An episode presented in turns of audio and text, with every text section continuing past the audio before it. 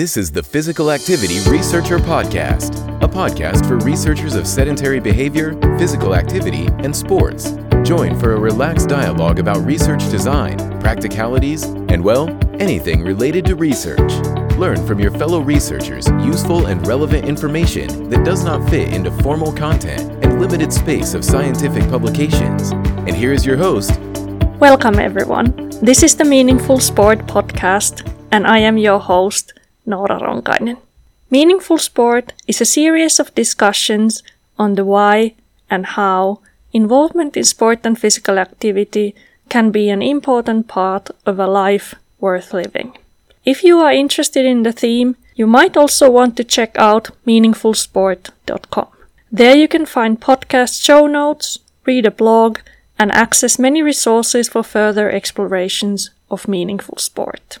In today's episode, we will explore the questions concerning the role of technology in sport. Technologies are not just neutral things or equipment, but they can have a significant influence on the values we ascribe to sport, and even whether and how we find sport meaningful. Does technology make sport more inclusive, more safe, and more fair? Or can there be some adverse effects as well? Are there some good uses and bad uses of technology? I'm very delighted to have Dr. Emily Ryall helping us tackle these questions today. This is the second episode with Emily, and if you listened to the first episode already, you will know that we have somewhat accidentally ended up discussing some of these issues already, such as runners' obsession with their GPS watches and counting steps and, and that kind of things.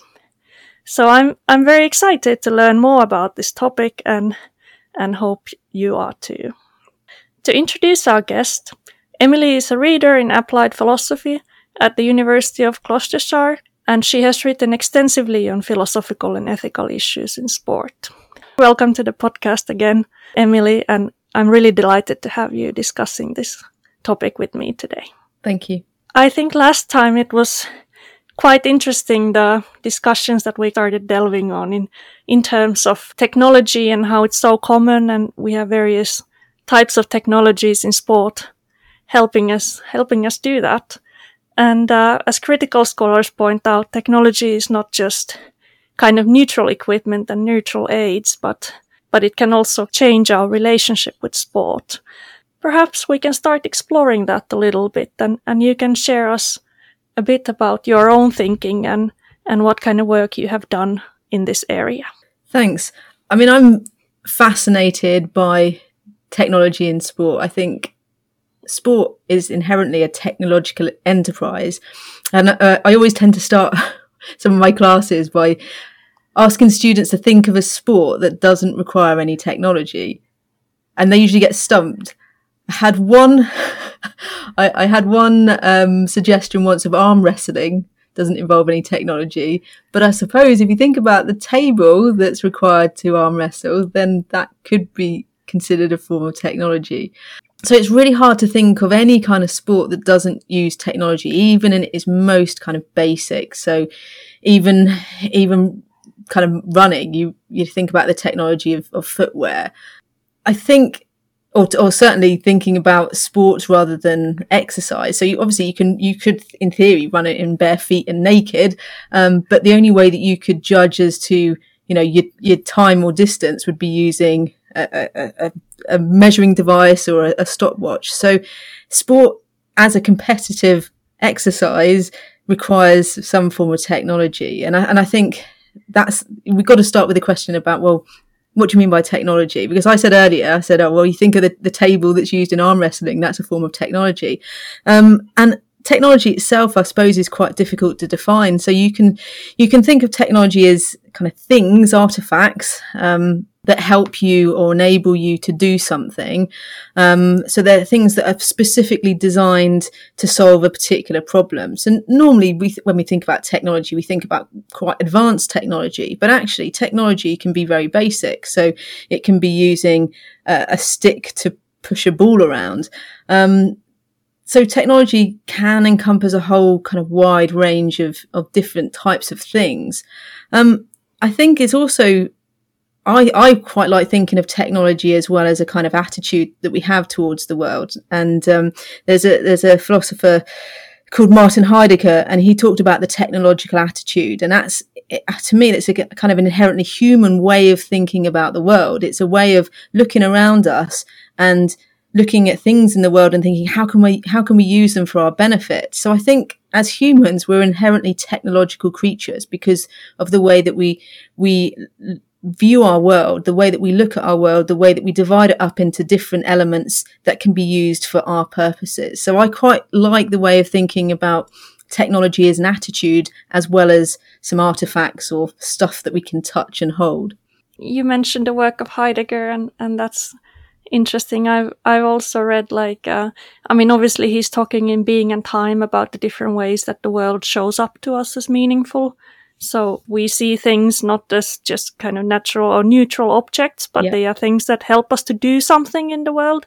So we are first and foremost practical beings who are engaged with things that we care about. But then on the other hand, Heidegger also in his later work, this question concerning technology, he has some quite critical thoughts about how our technological era is making us all see the world as, as nothing more than resources to be used for our own purposes. And I think I think he was right there in the fact that this technological attitude is is is kind of, I, I, guess, limiting in the sense that actually it, it's very instrumental in the way that we kind of conceive of the world and our on our way that we kind of navigate through it. And I think that shows itself in sport because in sport we're always looking for that kind of technological advantage, and you only have to see it again, you know, the other day in the kind of the marathon uh, running when the world records were being smashed and people were saying, well, it's, it's just the shoes or it's, it's, it's another form of technology that just enables us to beat records. And I think,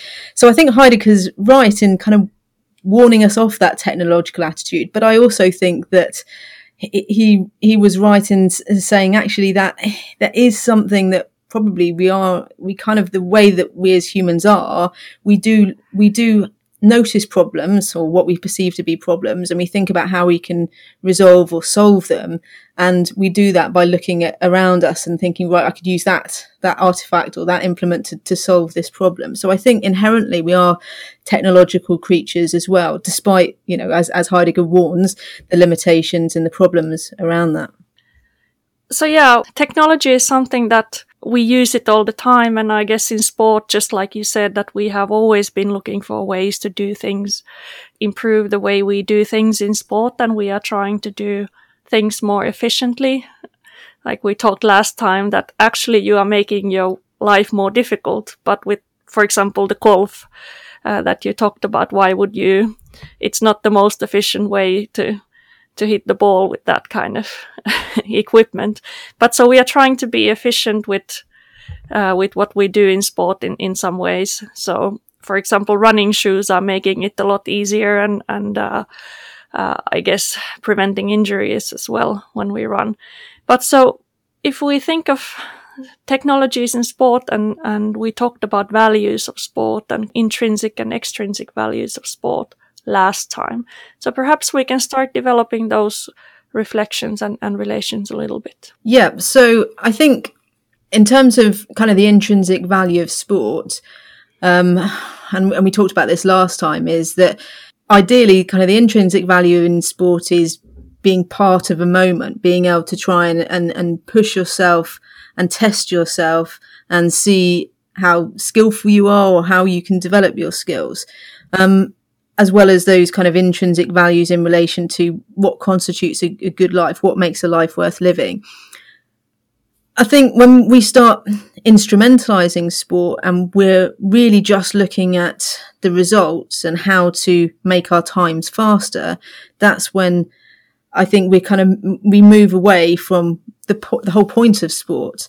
Um, and you you kind of highlighted the fact that technology we often look for those technological solutions to you know enhance our performance or to make our times faster but actually it's is it really making our times faster or is it just kind of giving us an, an edge? It's not it might not be actually increasing our running ability for example but it might be making our running a bit more efficient. Um, and I think I think there's a, it's a really interesting paradox that you highlighted because sport by its nature is deliberately making things difficult. So as we said, you know, if, if the the aim of a, a, playing golf was to put a ball in a, a, cup, then why would you start however many hundred yards away and use a, a thin piece of metal to be able to hit that ball? And why would you put all of those other rules in place? So sport by its um, inherent nature is an inefficient kind of way of doing things. And yet at the same time, we try to, we want to try and make them as, as efficient as possible. So if we can find a golf club that actually means that we're less likely to, you know, slice the ball off course, if we, if it means that we're more likely to hit it straight down the fairway, then we, we might choose to use it. But there's got to be a balance because if imagine a golf like we play golf and uh, we came across a golf club that was it was such a brilliant piece of technology that it meant every time you hit the ball you got a hole in one. In a way you wouldn't want to play golf anymore because the golf itself would just become boring. Um, so sport has to be a kind of test of skills that makes it interesting enough to want to carry on doing. And so technology is a way of trying to I guess hopefully in, increase our interest, increase our enjoyment, increase the meaning that we attach to sport, rather than just making sport easier. We want to make sport better.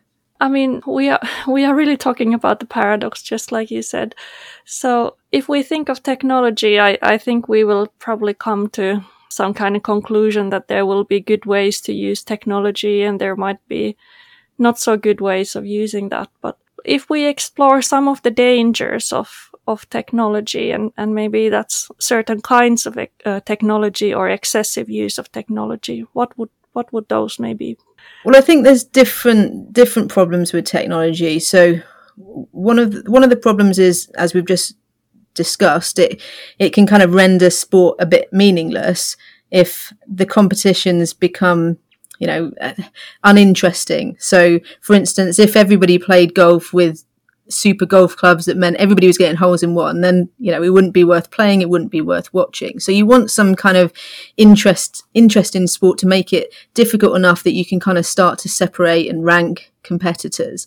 And I think there's a question of kind of fairness there. So one of the, you might remember, you know, it was, what was it, about sort of 10, 11 years ago, there was a controversy around the shark skin swimming costumes. And these were these polyurethane swimming costumes that uh, effectively aided swimmers' buoyancy and um, the aerodynamics through the water, and it meant that actually they could swim faster. Well, the controversy over that was so many records were getting broken that again, it, people just said, well, actually, it's not the swimmers getting faster; it's the fact that they're wearing these swimming costumes. So it kind of rendered the competition kind of worthless. And certainly it was difficult to rank records where competitors wore the swimming costume against those records where they hadn't worn the swimming costume. But moreover than that, it, there was an issue around fairness and equity because these swimming costumes were exclusive. So only particular athletes that were sponsored by particular companies were able to access the swimming costumes. They weren't available to everybody. And and then you've got to think, well, is it fair sport? If you've got some competitors that have got access to this technology, which isn't available to everybody else, then do they have an unfair advantage? So there's a question around fairness there. And I guess then when sport becomes uh, also a competition between like teams and, and countries and resources, um, I guess uh, another like obvious example is something like Formula One, that we know that only certain cars are kind of up to the level that it's possible to win driving that car. So it's it's like obviously the competitors are not on the same same line because some of them have such a big technological advantage that it's impossible to overcome. Um, so Formula One is a really interesting example because it's it, we think of it as such a technological sport. It isn't just about the driver's ability to drive a car, but it's also about uh, the, the, the kind of constructors, the engineers, the, the, the science behind it all. So there's obviously a constructors championship, which is really around um, how well the car is designed and what kind of technological solutions have they come up um, with. There's obviously rules involved in terms of ensuring that no team has such an advantage that they'll blow away the competition. So there's still some restrictions on the technology. Um, but I think Formula One is an interesting example because although there have been other attempts to try and um, create motor racing whereby um, drivers effectively drive the same car with the same technology, they haven't been as well received as the tr- traditional Formula One competitions. So I think we kind of like the idea that technology and science provides us with kind of this this notion of progress or making things better, or in Formula One's case, faster.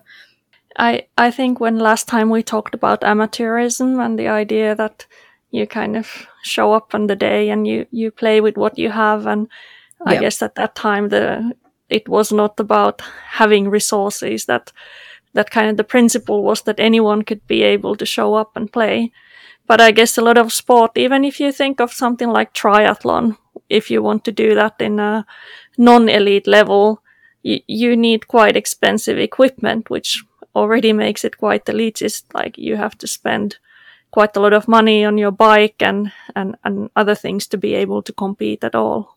Yeah, I mean, it'd be, I, I think it'd be interesting to think of a, a sport where you, you literally turn up and you didn't know what equipment you were going to be given. So it was almost a kind of, here you go, here's your equipment, um, see what you can do with it. So everybody has the same equipment. I know that they do it in some kind of equestrian um, sports where you turn up and you don't know which horse you're going to ride. And actually, the idea is behind it, it shows your ability as a horse rider rather than, you know, which technologically advanced horse you've got in, in that sense. Yeah.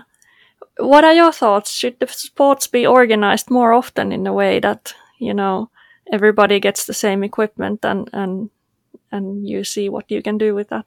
I don't. I don't think they should be. I mean, maybe there should be more rules uh, around, and th- there are rules around kind of the limits of, of technology, and they're, they're always being tested by by companies and uh, by the sports governing bodies.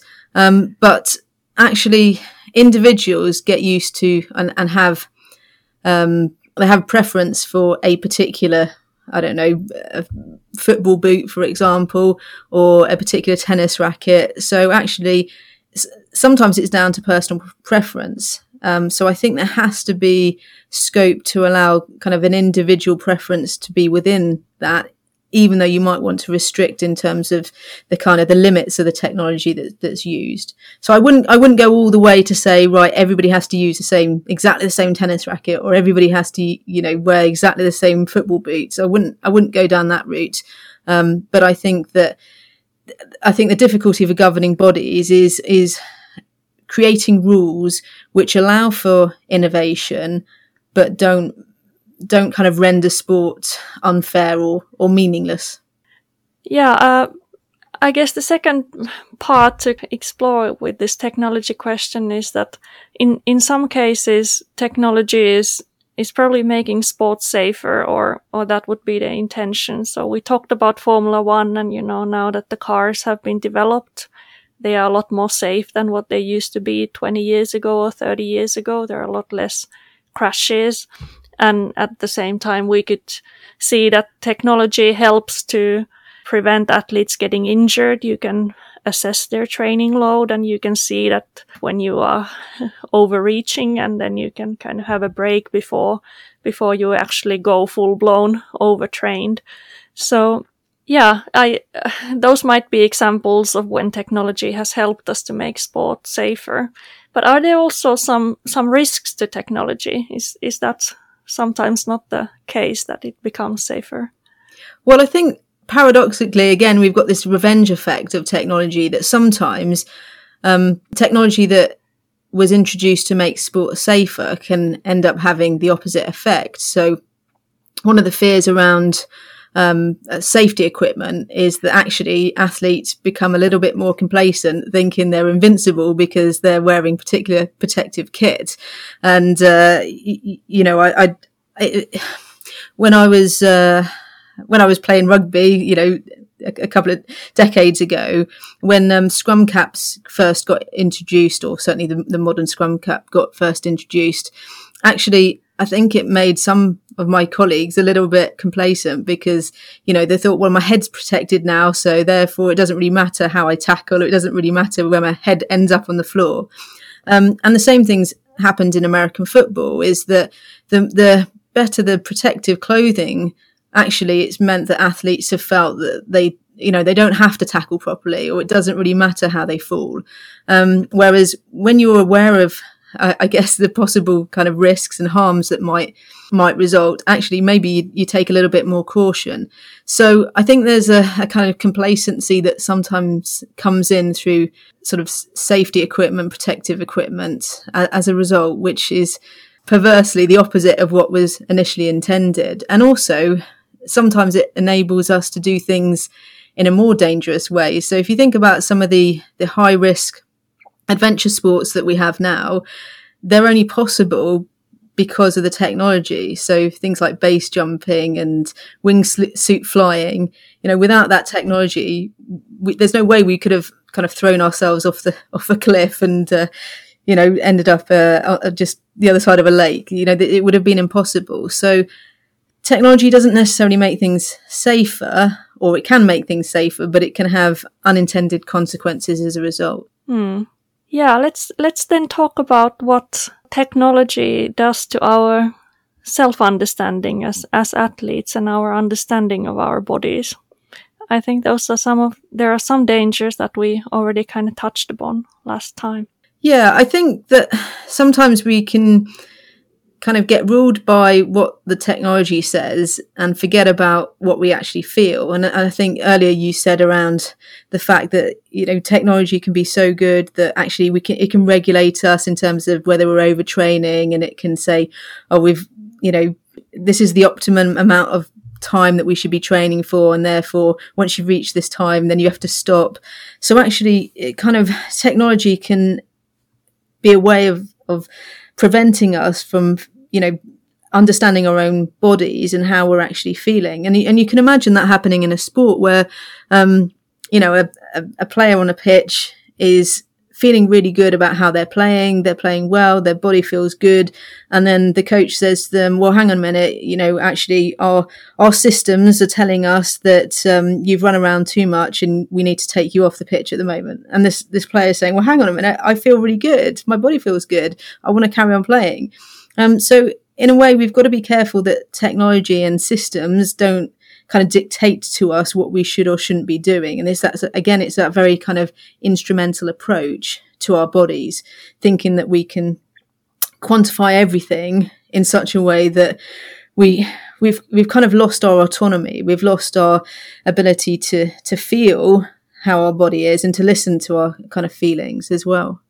I was just working on on writing a paper earlier today and and and there's a story of this young footballer and and he's just kind of saying that his whole life just became optimizing himself, you know, right, eating the right things at the right time and having the right amount of rest at the right time as well, you know, sleeping enough and and not doing things that will interfere with you being on the optimal shape when it's the next training or the next competition. And then he's just saying that he couldn't do anything that he wanted to do anymore. Like his life became completely controlled by the sport. And actually he decided that this is not the way he wants to live his life and he stopped doing sport altogether and, and, and oriented to, you know, other things, studying and, and all that. So I guess that would be one of the dangers that we see ourselves and, and our sport just as kind of this endless project of optimizing everything. Yeah, I think I think you're right, and and, I think it's quite it, it's quite scary, really. Um, I was reading a, a, an art news article today about these kind of super pig farms in China and how the the the owner of this farm was saying, you know, they've they've got it set up so the pigs have got exactly uh, the right nutrition, exactly the right qu- uh, uh, quantities of food, exactly the, the right quantities of exercise, exactly this. And I was thinking, wow, you know, these poor pigs, you know, they're just, and you can imagine that being translated to, to human lives. The fact that actually we're told, right, this is as an elite athlete, this is what you need to eat. This is how much you need to eat. This is how much you need to sleep. And if you don't do that, then you, as you say, you know, you, you're not, you're not optimizing your body. You're not optimizing yourselves and and it kind of takes the autonomy away from the individual and it actually stops treating them like humans and the fact that humans you know sometimes yes we do do things that aren't necessarily good for us but at least we've got some agency and auto- autonomy to decide or to feel that we've got a, a way of deciding how we live our lives and what's important to us. And I think that that idea about elite sport trying to optimize everything. Yes, I can understand that they're trying to get the right results in terms of, you know, the, the team performances or the individual performances. But actually, it's, it's quite frightening when you think about how, you know, the extremes of that and how far we could go down that that path. Yeah, last time you mentioned that kind of situation has been a little bit different in team sport compared to individual sport. I think it's I think it's changing. I really do think it's changing because everything is now trying to be quantified, t- trying to be measured. So even in team sports, it's it's it is changing. Traditionally, I think team sports have allowed a, a lot more kind of qualitative and agency and autonomy um, and creativity. Whereas I think it is changing that, you know, the kind of performance analysts now and nutritionalists are trying to quantify and optimize everything in in the in the pursuit of a, a win. And I mean Heidegger in in his late writing, I I think he had quite a gloomy view on this that technological thinking becomes the only way of thinking and mm. kind of the only way of thinking that we know and, and what is accepted.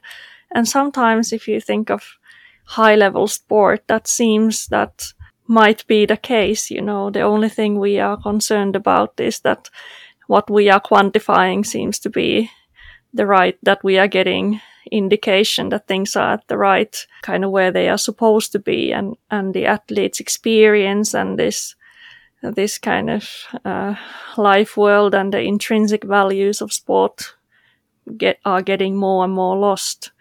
And I guess Heidegger didn't really see a way out from that. What are your thoughts? Like, how can we save some humanity in in in the world of elite sport? I think that in in terms of elite sport, I think that we just need to try and put in place some mechanisms whereby athletes, I guess, uh, we, we keep asking athletes and coaches and administrators to reflect upon the value of sport and what really sports should really be about. And I think, you know, I, I would say that most coaches genuinely kind of care for their athletes.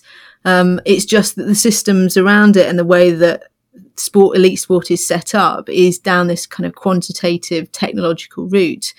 Um, so I think that we we just need to keep kind of raising these questions, um, and also trying to come back. I guess the, the more the more that we kind of understand what sport is and understand what kind of a, a good human life is, then actually it's beneficial for everybody to make sure that we don't forget forget that.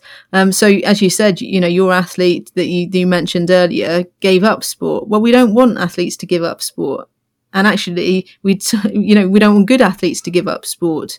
So perhaps if there's a kind of a more of a, a an impetus, a push on ensuring that athletes and coaches and ad- administrators, you know, we, we force them to question around kind of the value of sport, the nature of sport, and the fact that, yeah, winning kind of does does matter, but it shouldn't be the only thing. And actually, you know, the best the best sports environments are those which give people a kind of broader meaning and value to their lives.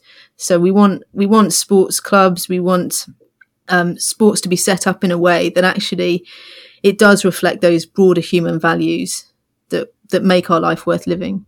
I think when we talk about technology, we can we could clearly see one a specific area of sport where that can probably have a lot of value and that can make it possible for more people to participate in sport and and as you say hopefully find find meaning in value in sport and and what i'm talking about is is disability sport so a lot of these technological advances are now making it possible for more people to participate who who could not do that without without these technologies yeah, you're absolutely you're absolutely right, and we shouldn't think that technology is bad in itself. You know, because actually there are many, you know, there are many technologies that make our lives richer, make our lives better.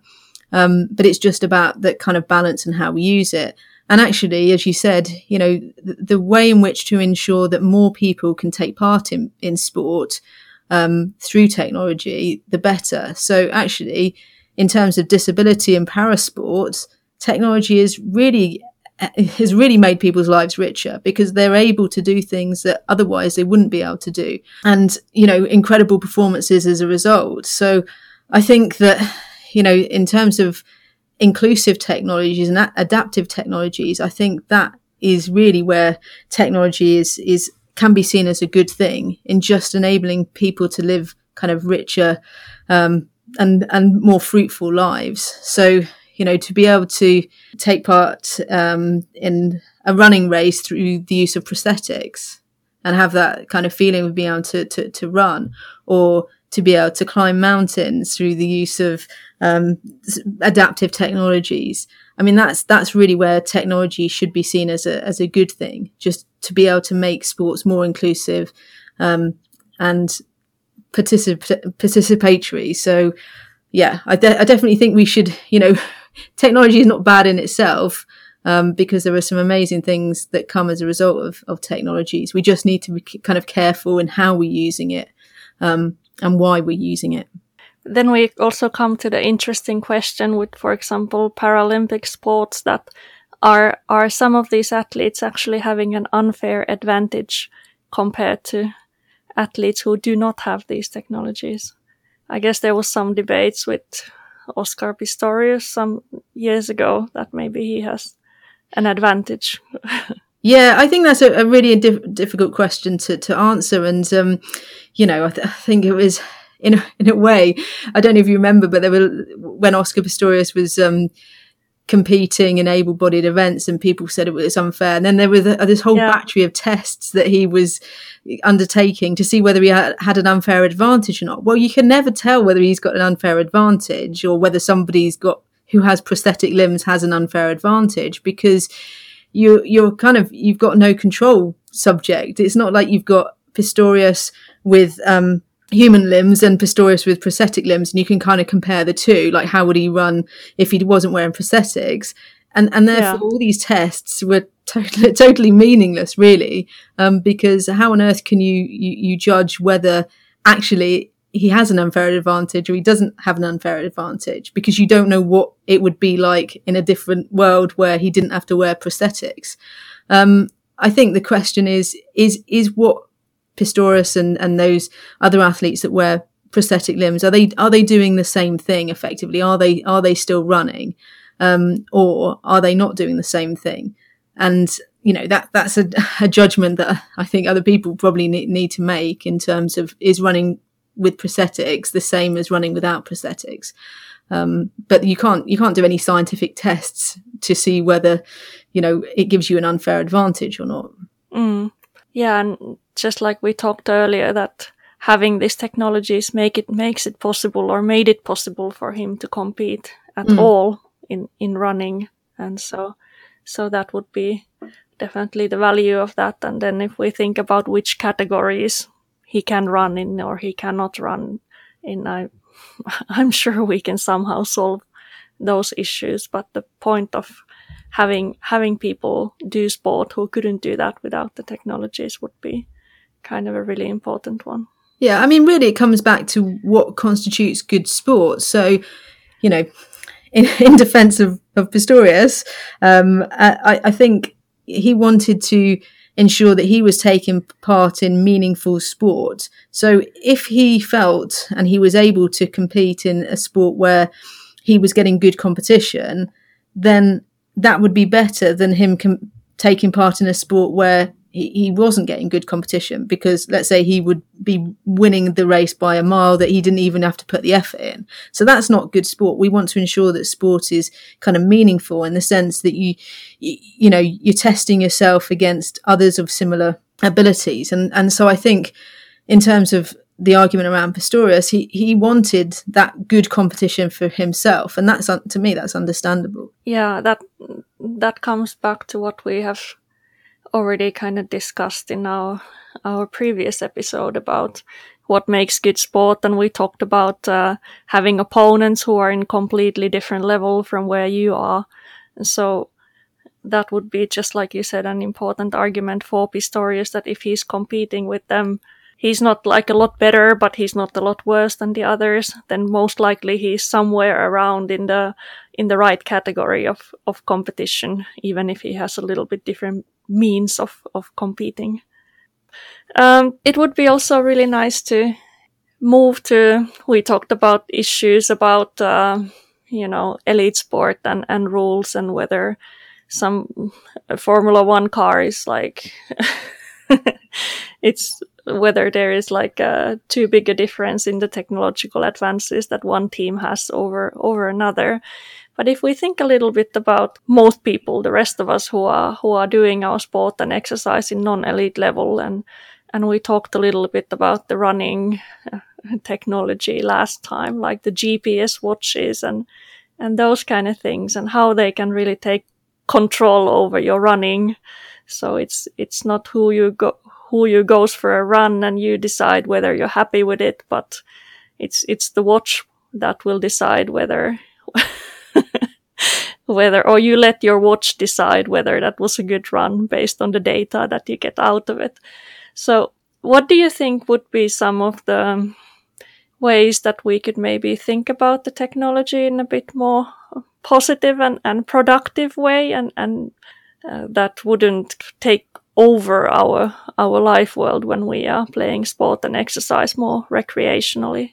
Yeah, I think you said it in the fact that we've got to keep reminding ourselves that technology shouldn't rule our lives, um, and actually we should be using technology to to enrich our lives, but not to um, kind of oversee our lives in the sense that it dictates what we should or shouldn't be doing, or it dictates you know what is good and what is not so good.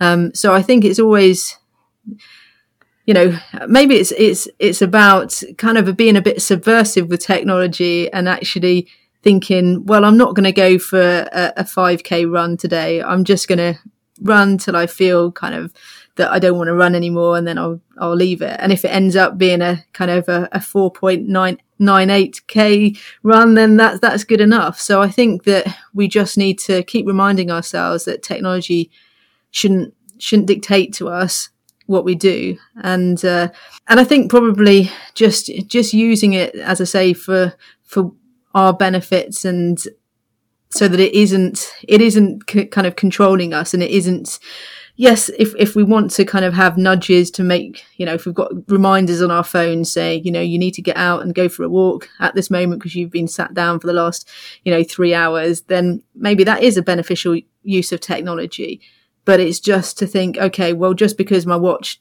or my phone tells me I need to get up and go for a walk, I don't have to get up and go for a walk. If I if I want to go and do something else, then that that's up to me. So I guess it's just trying to be a bit subversive, a bit rebellious sometimes uh, against kind of technology and kind of accepting accepting what it is to be human and to be fallible and to do things that you know aren't necessarily always in our own interests or aren't necessarily for our own good but kind of think about those broader philosophical questions around, you know, what what does make my life worth living, um, and what what do I what do I, what do I want from my life? Um, so as long as we keep, you know, reminding ourselves of those types of questions, then I think it should hopefully keep keep technology um, kind of at, at, at a distance from us rather than controlling us. I think there is definitely the danger of of technology controlling us in terms of how much nowadays there's also the emphasis of, you know, in addition to you should be doing physical activity or exercise in the evening, it's also like you shouldn't be sitting for more than 30 uh, minutes at the time and, and then you will get the reminder on your computer or watch or something that now you have to stand up and now you have to move.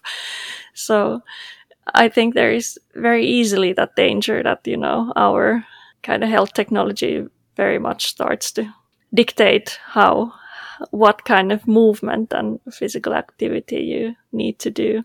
But so we have, I think we have explored like quite the range of different topics and jumped around a little bit. But so to, to wrap up, maybe, maybe we can do a bit of a summary of, of the different things and maybe you can reflect a little bit on, on, on the dangers, but, but also on kind of what would be the best ways to use technology in in a positive and and and in a way that supports meaningful participation.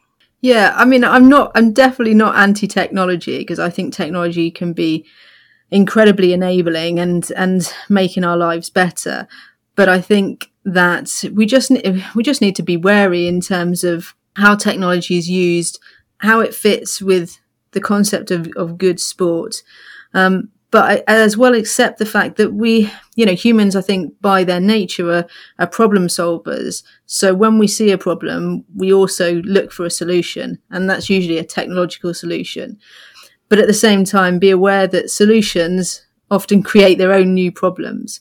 So this kind of revenge effect of technology means that sometimes we can think that we're solving one problem through some technological innovation, but actually create another problem as a consequence. And, and that's, go- that goes for, you know, the fact that either technology creates problems around fairness or it can create problems around um, safety and, and harm. Uh, so I think it's just about technology can be a real force for good. It can ha- make our lives better, but at the same time, we need to just be wary of it. So we've always hold it at kind of arm's length, I think.